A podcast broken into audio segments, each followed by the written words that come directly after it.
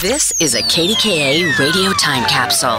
Now, the CEO and president of the Heinz History Center, Andy Masich. More than 60 years ago, Dr. Jonas Salk saved countless lives around the world with the development of an effective vaccine for polio. Since the turn of the 20th century, the polio virus baffled scientists, leaving hundreds of thousands of children crippled each year with no reliable prevention and no cure. For seven years, Salk's staff at the University of Pittsburgh's Virus Research Laboratory worked to develop an effective vaccine using a killed sample of the polio virus. To demonstrate his confidence in the vaccine, Salk tested it on himself, his co workers, and even his own family. Dr. Thomas Francis, Salk's mentor and colleague at the University of Michigan, oversaw a national field trial involving nearly 2 million children. It took a year to coordinate and evaluate the results of the study, but on April 12, 1955, the world rejoiced when Francis's report